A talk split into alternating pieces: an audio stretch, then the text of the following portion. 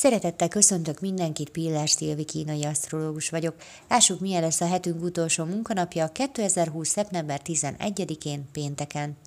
Kicsit kifogytunk a lendületből már így péntekre. Ma már elkezdünk egy kicsit lassulni, kicsit befelé fordulni, már nem, már nem kifelé megnyilvánulni. Még mindig ott van bennünk a jókedv, a humor és az optimizmus, de már csendesebbek vagyunk, érzékenyebbek. Ebből kifolyólag legyünk tudatosak, ha valami nem esik jól. Ha mások reakcióját nem tudjuk értelmezni, mert ma minden erőteljesebben hat ránk, és egy olyan szituáció, ami mellett máskor elmennénk, most megütköztet bennünket. Kicsit olyanok vagyunk, mint akik lelkileg belefáradtak a hétbe. Ha valami ma nem sikerül elsőre, akkor nem biztos, hogy újra megpróbáljuk, hajlamosak vagyunk hagyni a csudába. Pedig van bennünk kitartás, csak tudatosan elő kell venni. Sokat gondolkodunk ma, elemezzük magunkat és a velünk történteket.